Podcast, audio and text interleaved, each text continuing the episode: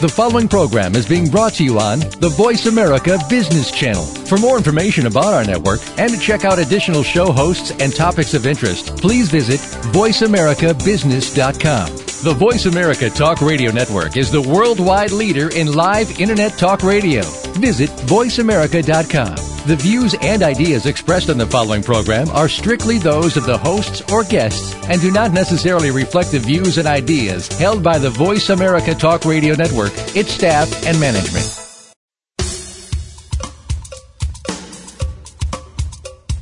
Good morning, and thank you for joining host Cheryl Esposito for an intriguing hour of leading conversations. Each week, Cheryl brings together big thinkers to the Voice America Business Channel. Now, here's your host, Cheryl Esposito. And good morning, everyone, and welcome to Leading Conversations. This is Cheryl Esposito. Today we have a special guest back with us today, Stewart Emery. Stewart has been a guest previously and we're very privileged to have him agree to, to visit us again. He's an entrepreneur, executive coach, and leader, an organizational strategist. He's considered actually one of the fathers of the human potential movement. He served as the first CEO of EST, and some of you who are of a certain age will remember what EST is, but it was primarily a place for people to go to learn about themselves and, and move toward transformation.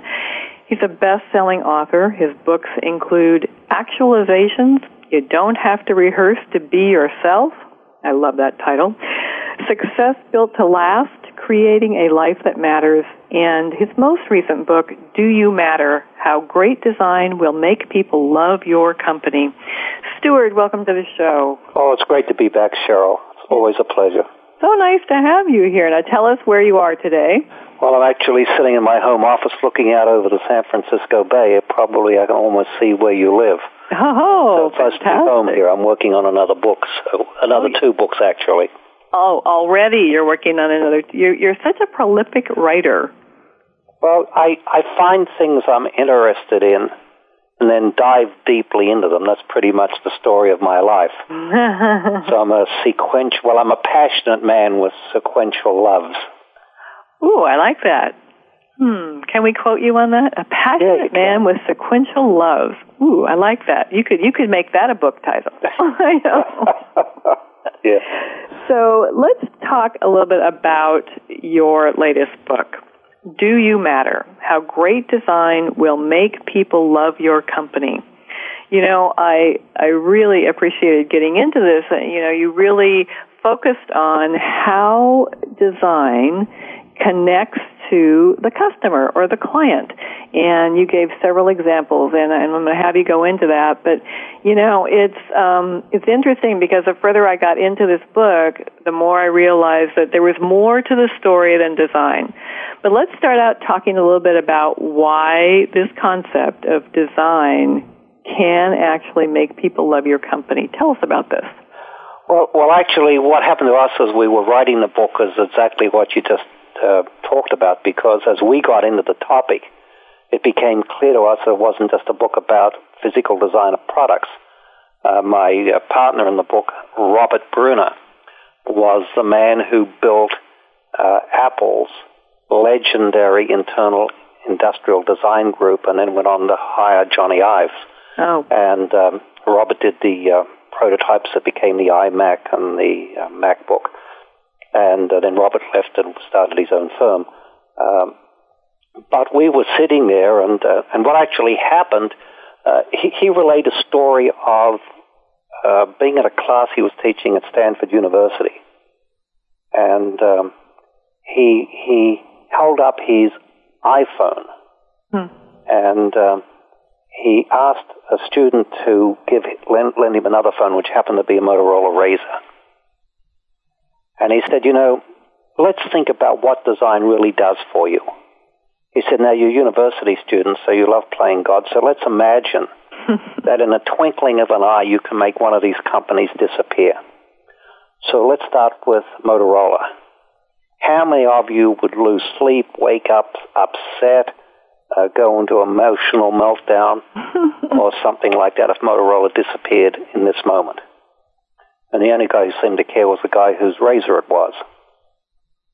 He said, okay, so now how would you answer if I said Apple disappears? Everybody cared. Really? And he said, so what you've just told me is Motorola doesn't matter anymore. And Apple does. Well, and why would that be? Why Yeah. would they care? Yes, so that's interesting because Motorola invented the mobile phone. I don't know whether you can remember back to what we affectionately call the brick. Oh, yes. Yeah, that's what it felt like you were holding. It's about how big it was. A brick with an antenna uh, was the original mobile phone. I had one of those. And uh, so what we concluded was if you, and if uh, people are listening online, I want you to pick up your iPhone if you have one or your uh, iPod and say, well, I'm going to look at that. Now let's imagine we take away um, the iPhone store, the iTunes store, the App Store. We take away, away the Apple Store and the Genius Bar. We take away the fact that you can organize playlists and look at all kinds of media on it, particularly if it's an iPod Nano, the new one, or the iPod Touch. And if you take all this stuff away, what are you holding in your hand? Well, I asked this question in the Pentagon when I did a keynote speech on Do You Matter. And a three-star general looked back and said, well, I'm holding a really good-looking bit of junk. and everybody laughed, but that was the point because Right. you know, the product is not the iPhone. The product is not the iPod. The product is the experience that that iPhone or that iPod gives you access to. So that got Robert and I thinking deeply. So we then started to look at other companies. We started asking our people, that friends and people who were colleagues, and then you know people at dinner parties. Um, we'd mention car brands, we'd mention motorcycle brands, and here was the thing: people who weren't remotely interested in motorcycles really got upset at the idea of Harley Davidson disappearing Yeah. Wow.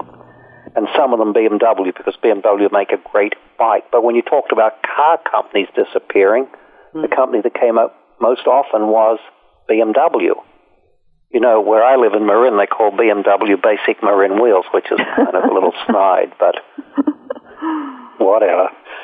Um, and then we went through a lot of companies and realized that ultimately the companies that prevail are companies that provide the customers with an experience that the customers love.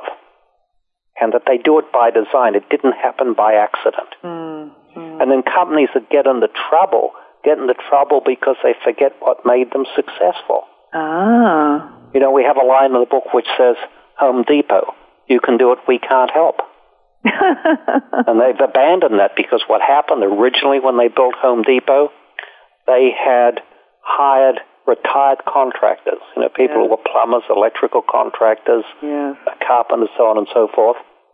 And so if you went into a Home Depot store, you could go to a department, and if you weren't sure you could undertake this project, they would talk to you and figure out whether you could do it or not and what help they could give you.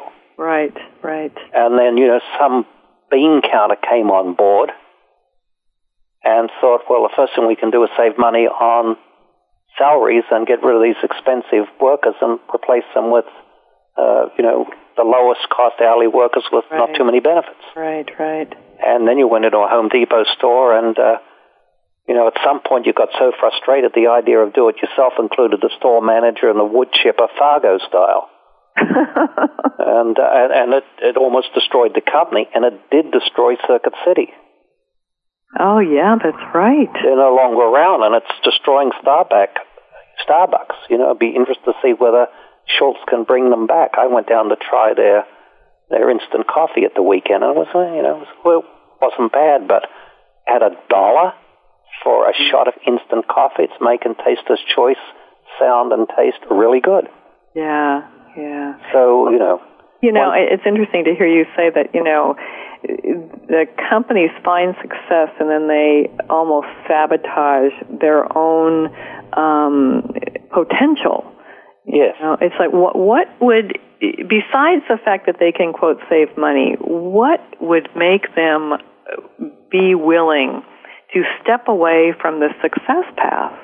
There's got to be more than just saving money. Well, yeah, but you know, Cheryl, when we did Success Built to Last, um, and I, I have thought for a long time, and it keeps coming up again, that a lot of successful people and organizations actually don't know how they got to be that way.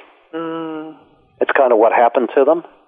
And then, of course, they take it personally. They think it was them, and they, they think they know how they did it. Right. There's right. very few organizations out there that have what we call intentional cultures. Mm. So in, in, in Do You Matter, we say uh, that the, these enduring companies, um, like Apple, um, they say, okay, what is the experience we want to provide our customers with? And how do we design our organization or some um, division of our organization to develop and deliver a product or a service that fulfills the expectation of that experience. So, for example, when Apple was being talked about where they're going into the netbook business, they said, no, we have all the netbooks in here, and we don't see there's a way to do a netbook and provide an experience for our customers that we would put our name on. Mm-hmm. Now, as you probably know, the internet's rife with uh, rumors yes. about the Apple tablet, which uh, uh, I'm under NDA on, but I'm not going to deny the rumors.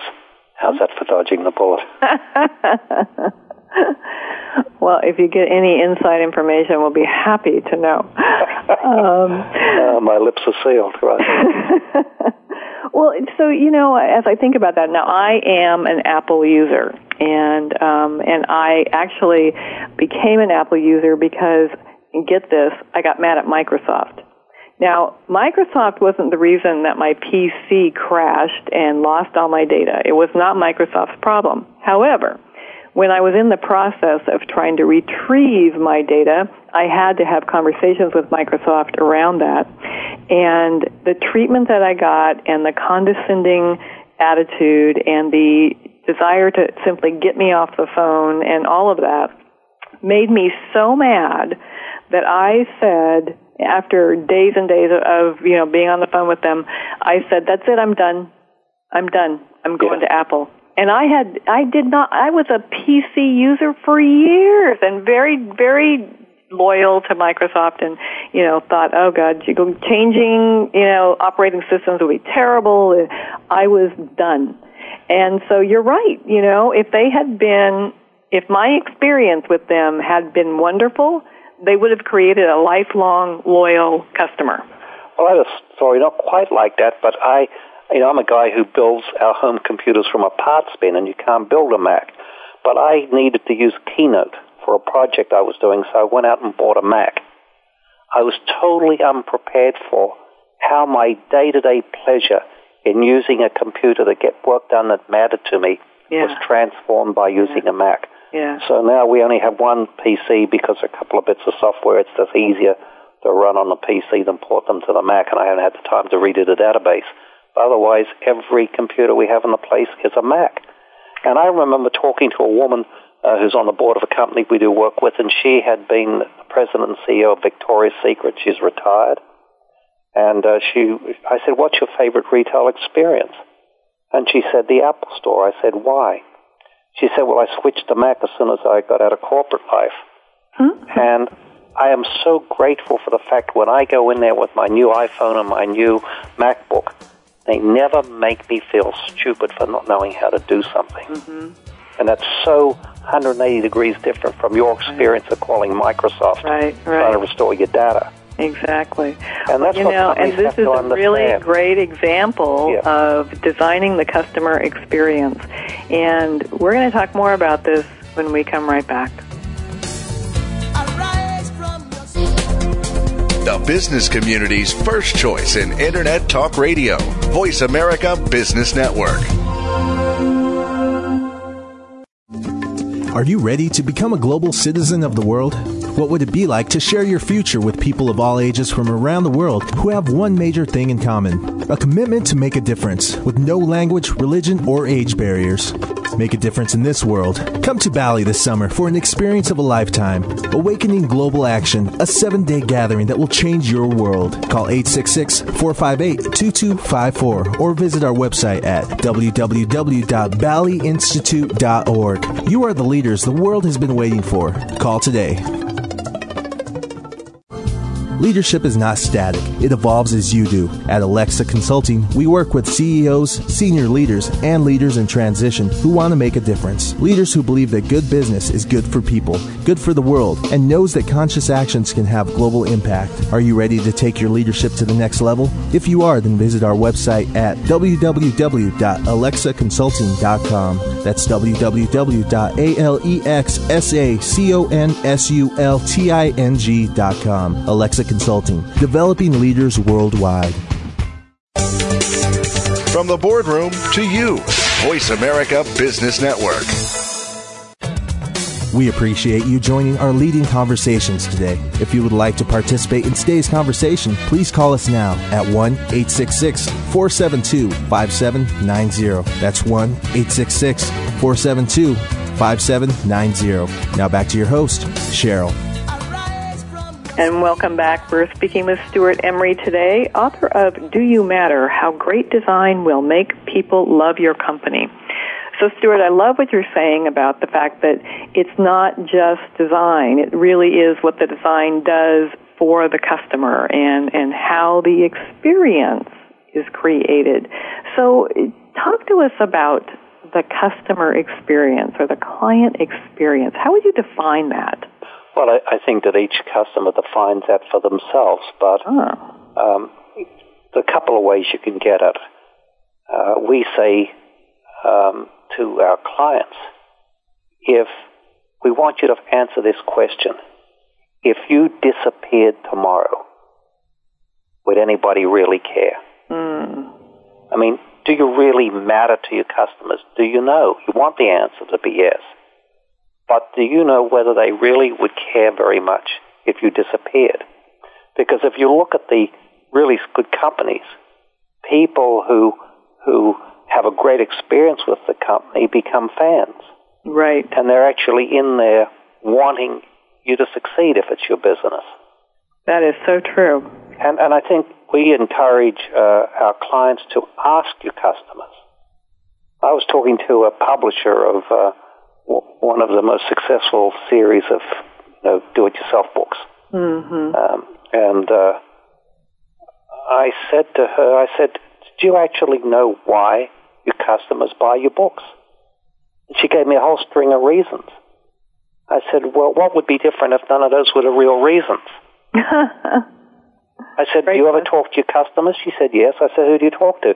Well, we talk to the ones who are unhappy. I said, you know, with all due respect, you're really, really a smart person. That's really dumb as an answer. The only way you find out how to build your brand is to go out and talk to the customers who love you and find out why. And it may not be what you think. oh, that's great. Now that made a difference to the iPhone. The iPhone would not be achieving the total dominance it's currently heading for if it weren't for the App Store. Right. Now, Apple didn't want an App Store. That was never part of the plan. Apple have always had closed architecture. Right. Right. And a couple of people, or more than a couple of people, started finding ways to get applications on an iPhone. And Apple started talking to people, and they said, well, you know, the phone's all right. AT&T's not so good. But we love the apps. And Apple suddenly realized that was going to make the phone a hit.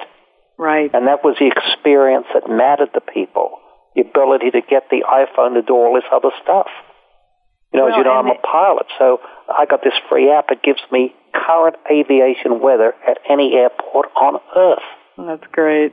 That's a big deal when I wake up in the morning. Am I going to fly or not fly? Well, let's see Right. what's it like in Santa Monica or Seattle or Portland.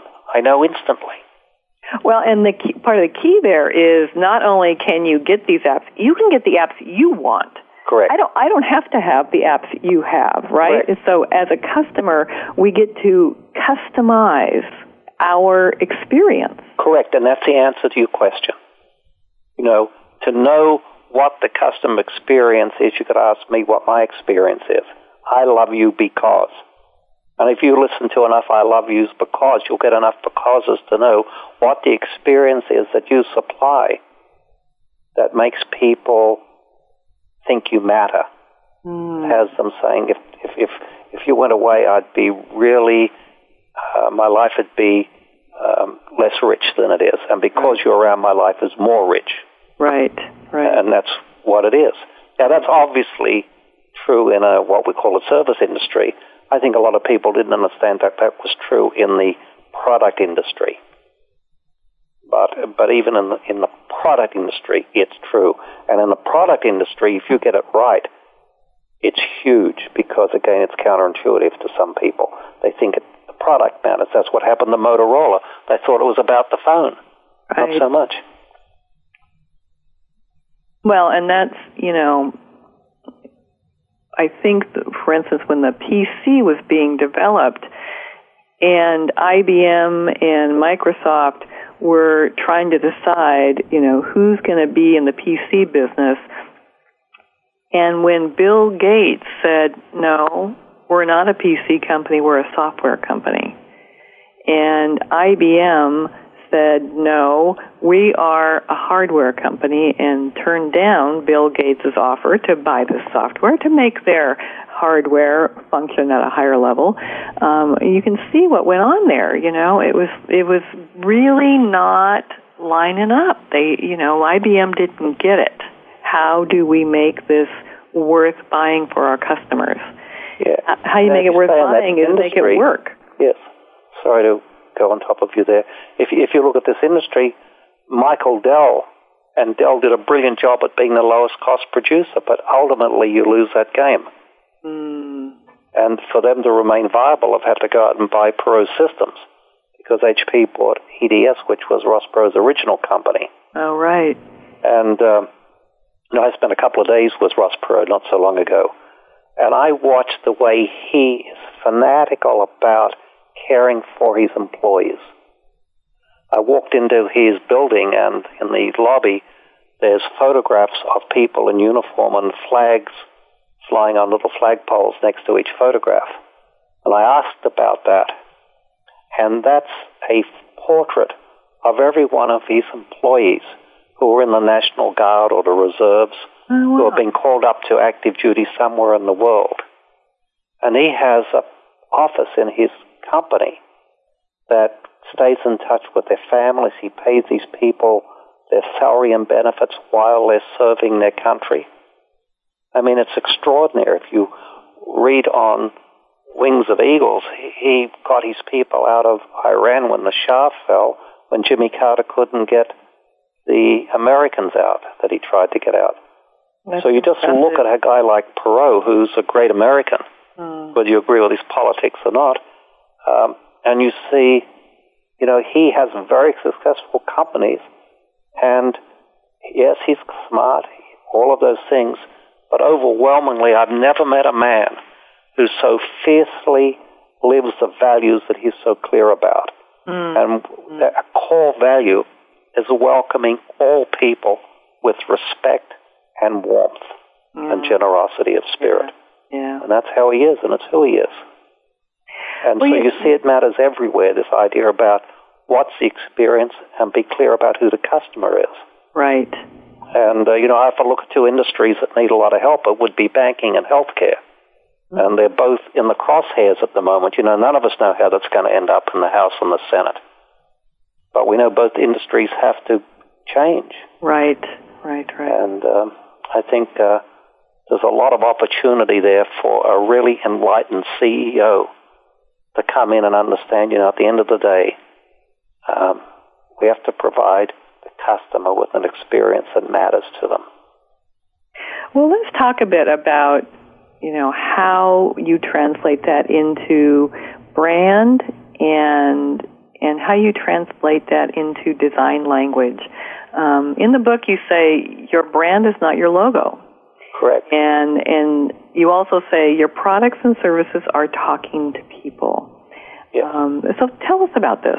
Well, I think my favorite line in the book, and it's kind of a bit, I suppose, crass, but we say, your brand lives in your customer's gut.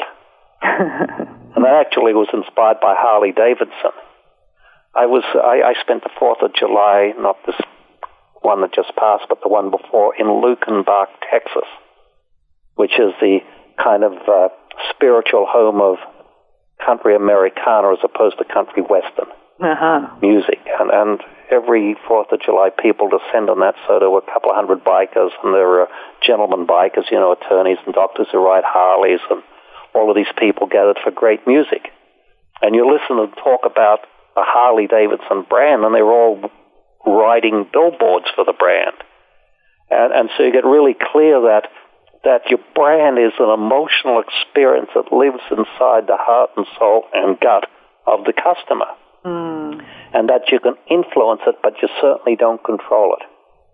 And in a world that um, tends to focus on the negative rather than the positive, mm-hmm. you don't get too many chances to make a mistake. Right. You've got to be ever vigilant.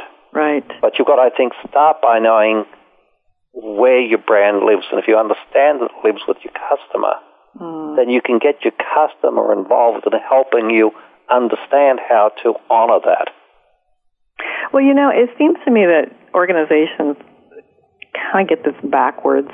They, you know, they try to, quote, create customer service or create this service excellence via some level of a campaign, via technique that their um, customer service reps or their employees will use when they are engaging with a customer, or that they will measure, um, you know, kind of, you know, how many um, times do I interact with the customer in, you know, I don't know, a month or something like that. And they use that. But it seems to me that what you're talking about makes this all for naught. Oh, yeah. Most customer service measures are irrelevant because they're all based upon what the manager or the CEO thinks matters to the customer. But if you're wrong, you're terribly wrong. So you can pour all this money into doing what doesn't matter. Right. And no money or no thoughtfulness or awareness or consciousness or design effort into doing what does matter. We tell our clients and we work with them and help them develop what we call a customer experience supply chain. Hmm. We came up with the phrase because we'd been talking to Michael Dell, or at least Robert had, who you know, kept talking about his, uh, you know, pr- uh, material supply chain to produce Right. uh, computers more inexpensively than anybody else.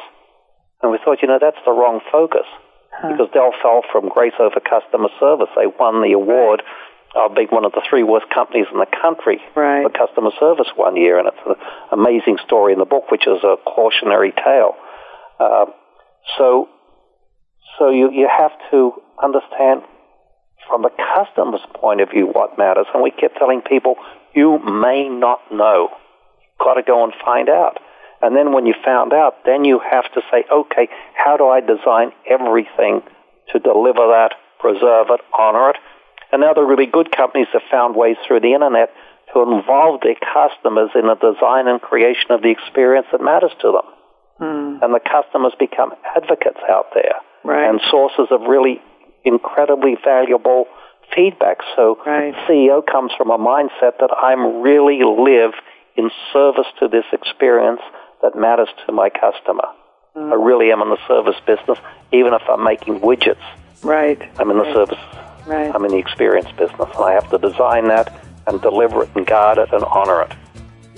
Well, we need to take a break, but when we come back, I want us to talk about, you know, what do we do in this economic environment? Oh, I'd love to talk about. Organizations are just saying we have to cut everything to the bone, but service still matters.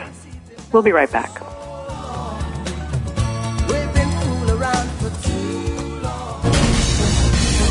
Voice America Business Network, the bottom line in business.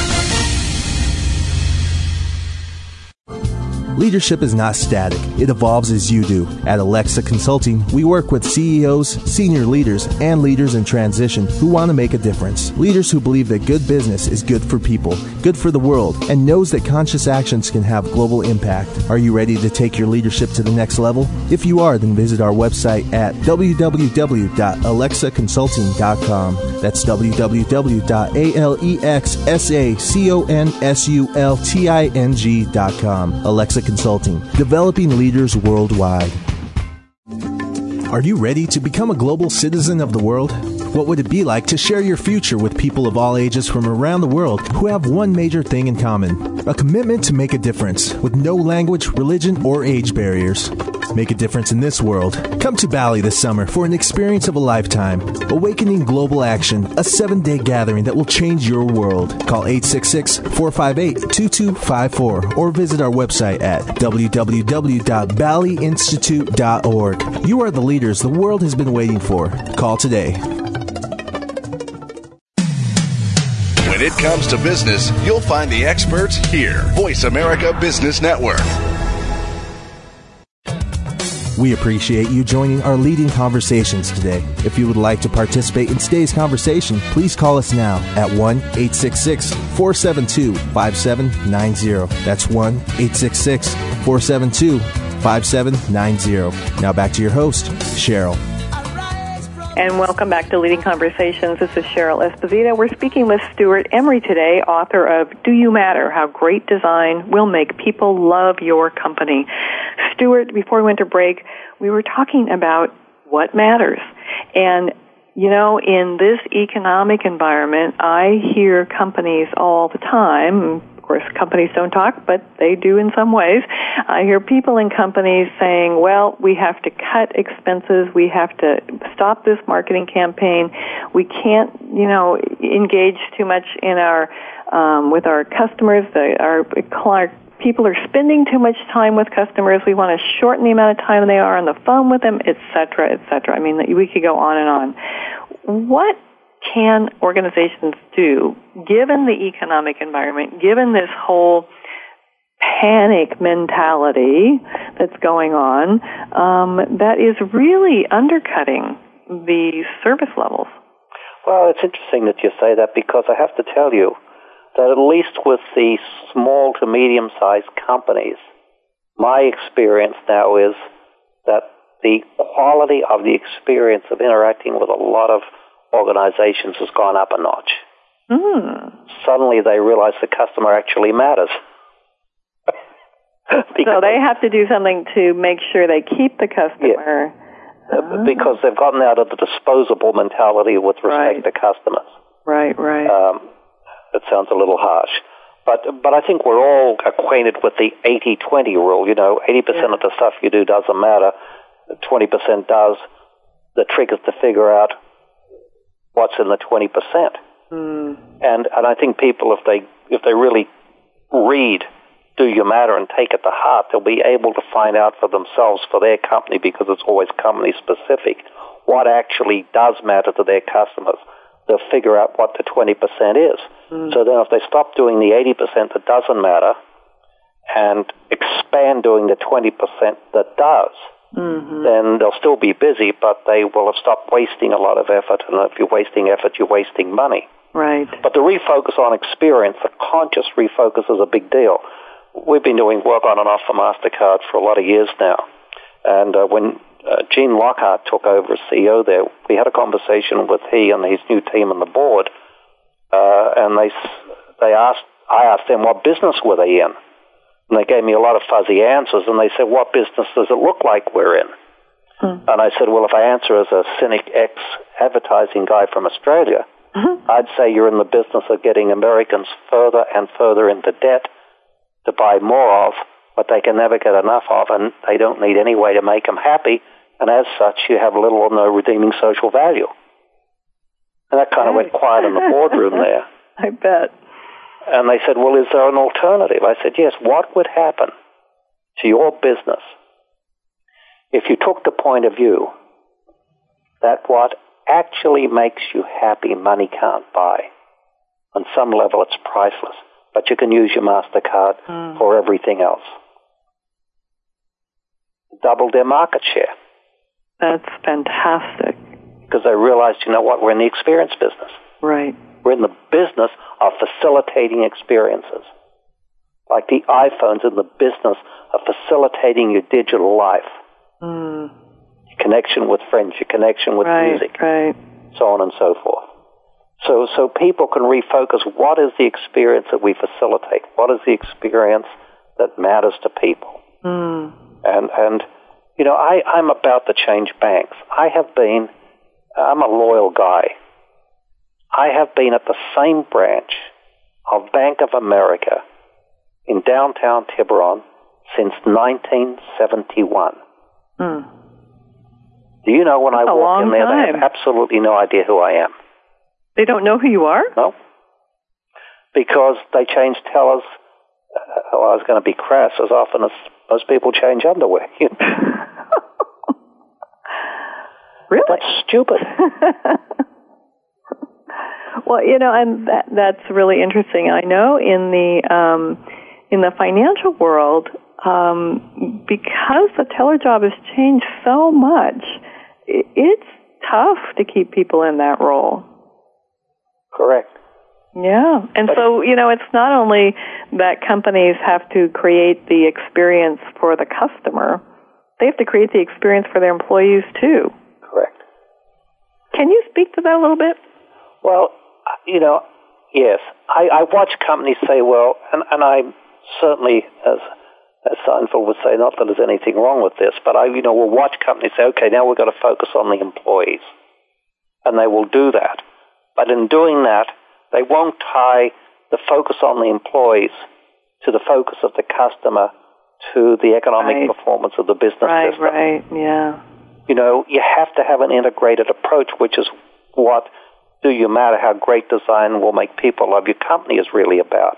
You need that whole customer experience supply chain designed. So obviously, if your employees hate you, your customers won't like you either. Mm. But you have to stitch it all together. You know, Right. you have to understand the connection of how I relate to the employees Mm. will influence how they relate to the customer, Mhm. which will relate to how the customer talks about us to their friends, which will bring their friends into the business. Right. I have to understand how all that works together. But I have to do all of it. And that was the thing that was so impressive about Perot. Uh, He tells a story. He was thinking of buying General Motors. And um, this was when he was the largest stockholder. And he went to Detroit, and they took him up to the dining room, and you know, and the, wherever it was, and the air was so thin up there. He said you needed oxygen, more or less.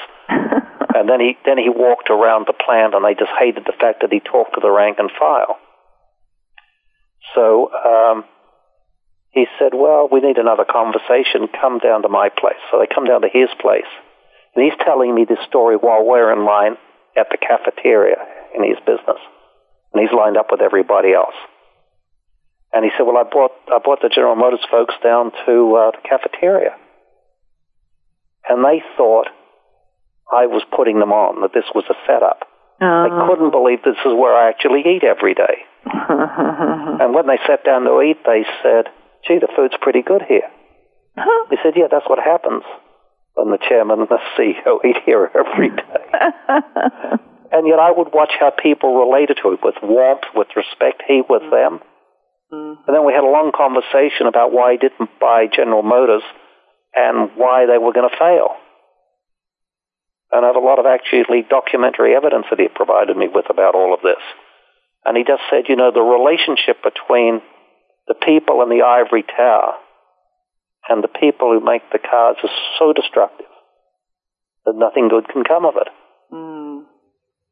And, uh, and but it does have to all be tied together. You know, Ross never forgets that they've got a business to run. And he understands that these people really matter and that these customers really matter. Right, right. And you've got to tie all that together so people all through the system feel respected, feel valued, feel like they matter. Mm-hmm. And then Well, your I- company ends up mattering. then the company ends up mattering exactly. You know, I loved how you called it the customer experience supply chain because that gives me the image of, you know, really mapping out what the customer does experience and maybe with different transactions, right? And with different people. And the customer could actually tell you, this piece matters, this piece doesn't, this piece annoys me, eh, right? I mean, is that part of what can happen? Yeah, and you can track all that down. As you know, a little over two years ago, Joni and I, Joni is my wife, uh, people listening, within a couple of months of each other were diagnosed with cancer. Yeah. And then our good friend Blaine, his wife Pam, was diagnosed too. So we all went through this kind of about the same time. And so I've got a lot of experience of healthcare from the inside. And, and uh, we're going down to uh, Arkansas next week to talk to a CEO of a healthcare system. Because there's a system, not, not the CEO system, but, but, but here's an industry mm. that truly does need to be overhauled. And, and, and uh, you know, I don't think government legislation can overhaul the experience. It can perhaps overhaul how it gets paid for. But to overhaul the experience, I think that's something that really smart healthcare CEOs will start to do uh, proactively, preemptively, right. rather than wait. Right. And um, I mean, there's something that truly matters as we get older. A lot of us. Sure. Sure. Well, and, and you know, healthcare. I have healthcare clients also, and um, it's a constant challenge and a dance to do with you know what's the expectation and what's the capacity. You know, the expectation uh, from many directions, from the uh, employee direction, whether they are um, physicians or nurses or techs or administrative officers in the organization and expectations from insurance companies and third party payers. And you know it is it's a huge mess. Correct.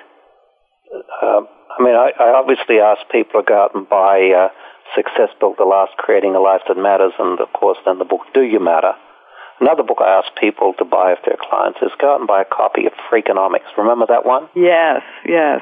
So, so I studied economics at Sydney University, and uh, uh, but I I would love my professor at that time to have said what they said in Freakonomics that when you boil it down, economics is the study of, the understanding of, and the application of incentives. Hmm. That's interesting and we can talk about how that plays out in the healthcare segment or any segment you like in the next segment of the show. Oh, very good. I love it. My guest is becoming the host. Good job, Stewart. we'll well, I'm watching back. the clock here. we'll be right back.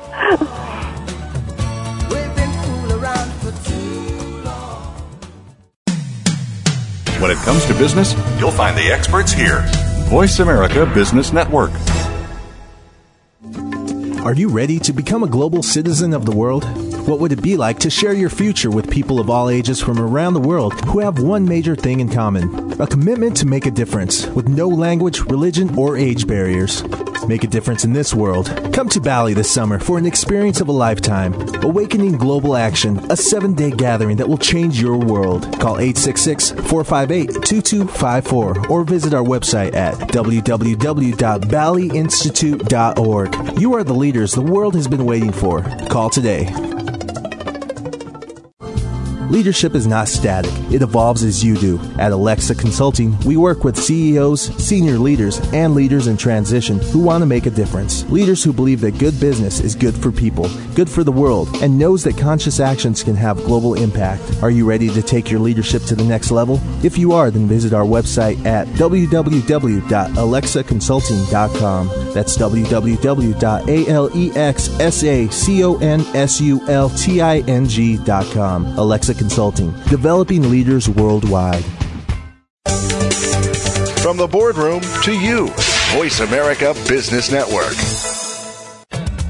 We appreciate you joining our leading conversations today. If you would like to participate in today's conversation, please call us now at 1 866 472 5790. That's 1 866 472 5790. Now back to your host, Cheryl. And welcome back. We're speaking with Stewart Emery today. Stewart, tell us about the healthcare industry and the overhaul of the experience you think needs to happen?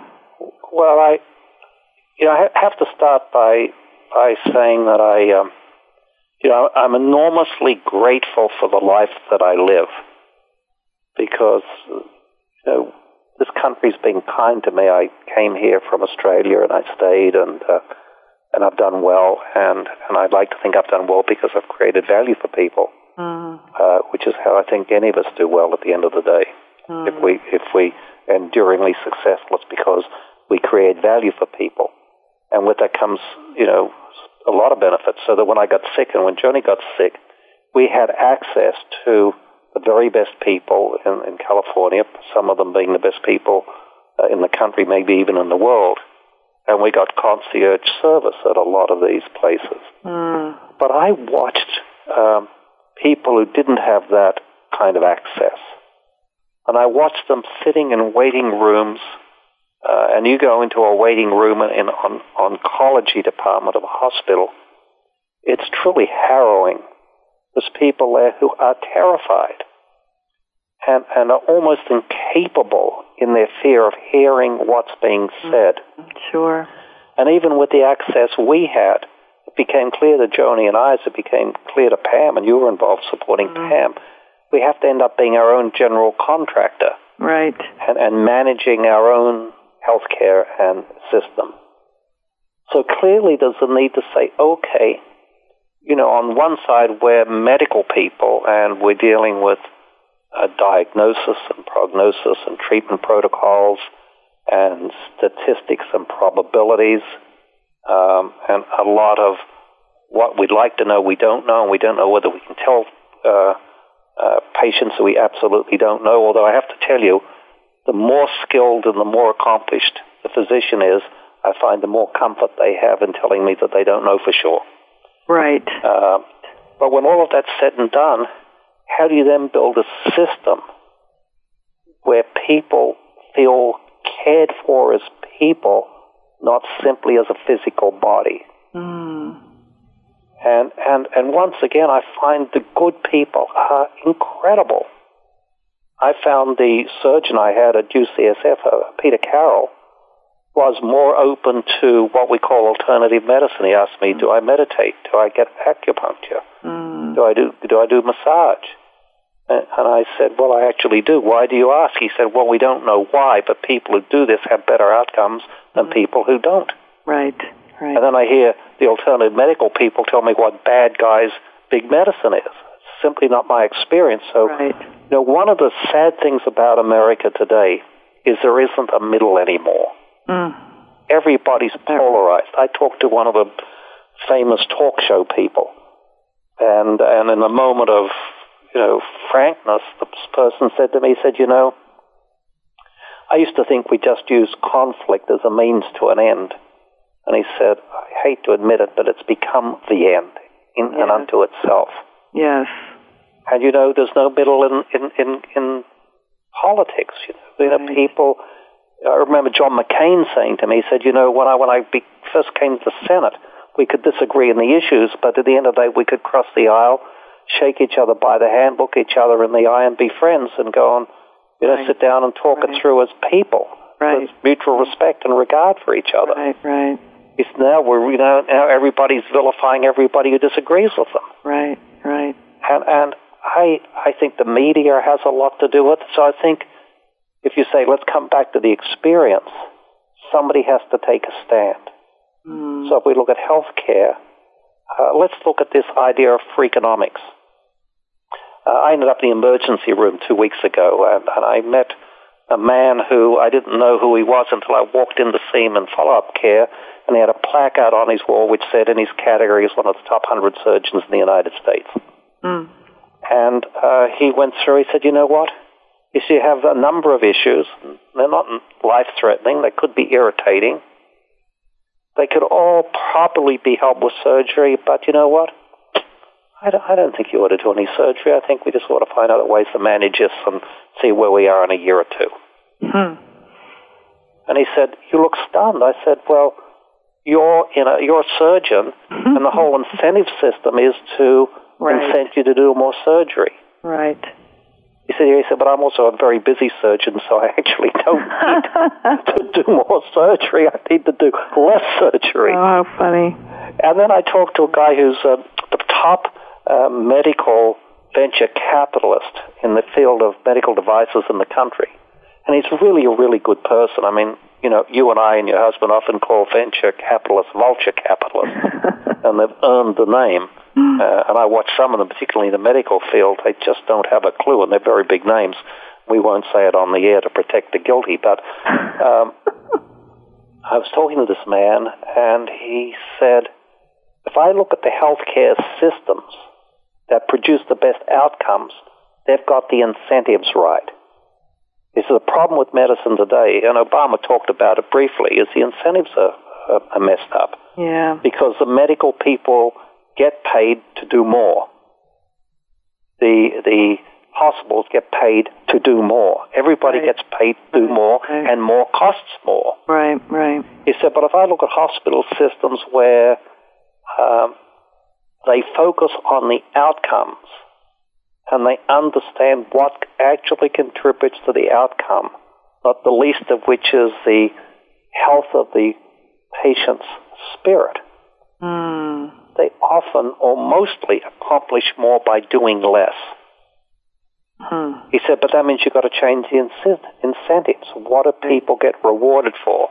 Right, right. And and you know these very good systems, people get rewarded as a team, not as you know the individual superstar, which is the old medical model. You know, Right. what we call a brilliant surgeon model, Right. uh, which is, needs to go out of fashion. And if I look at all systems that do well, if we go into a, a company and they want us to help them with their culture, the first thing we say to them is, "Are you willing to change the incentive system in this system?" Yes. You know, Michael Dell was trying to get Dell to be design savvy, but people didn't get incentivized for that. They got incentivized for saving a cent on a laptop item. Right. That's what they got accolades for. Right. And so if you say, yeah, well, we really care about design, by the way, you need to say a penny here. Uh, what are they going to do? Mm-hmm. So until you figure out a way to incentivize people to provide a great experience and understand what the elements are that make up a great experience. I sat on an airplane with a woman who runs uh, healthcare for a big insurance provider. And uh, she said, you know, we really are going to have to struggle with the length of life versus the quality of life issue. Hmm. And she said it's going to be a very ferocious debate because, you know, a lot of what we do prolongs people's suffering Right. in the name of being humane. Right. Right. And she said, you know, I, I don't want to play God about this, but we do have to think about it. I said, you know, my wife decided not to take a particular drug because she reacted badly to it. It increases her chances, perhaps, of recurrence if she doesn't take it. Hmm. But she can either be miserable for an extra couple of years or maybe have a year or two less of a wonderful life. What are you going to choose? Right. Right. She chose a wonderful life, not to be the victim of endless side effects in the name of a couple more years, maybe. Hmm. Well, Stewart, we are coming to the end of our show, and this has been incredibly enlightening and a breath of fresh air as I think about what's going on in organizations these days. And I know people are going to want to know more and know where to get your book, so what can they do? DoYouMatter.com. That's easy. Do you Easy. matter? DoYouMatter.com. It's a great website. Uh, Robert Brunner and his crew did a terrific job putting it together, and uh, I want everybody to go there because how you survive in economic times is you learn to matter. Great. That's fantastic. Stewart Emery, thank you for being with us today on Leading Conversations. We will have you back again. Such a pleasure. Thank you, everybody. Remember, everyone, to think big because the world could be a better place because of a conversation that matters. This is Cheryl Esposito.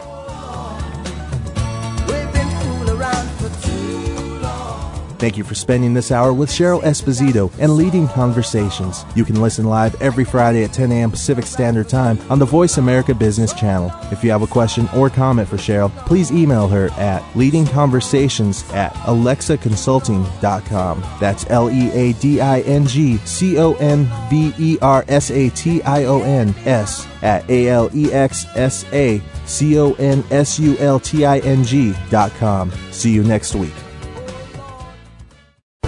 Thanks again for listening to the preceding program brought to you on the Voice America Business Channel. For more information about our network and to check out additional show hosts and topics of interest, please visit VoiceAmericaBusiness.com. The Voice America Talk Radio Network is the worldwide leader in live Internet talk radio.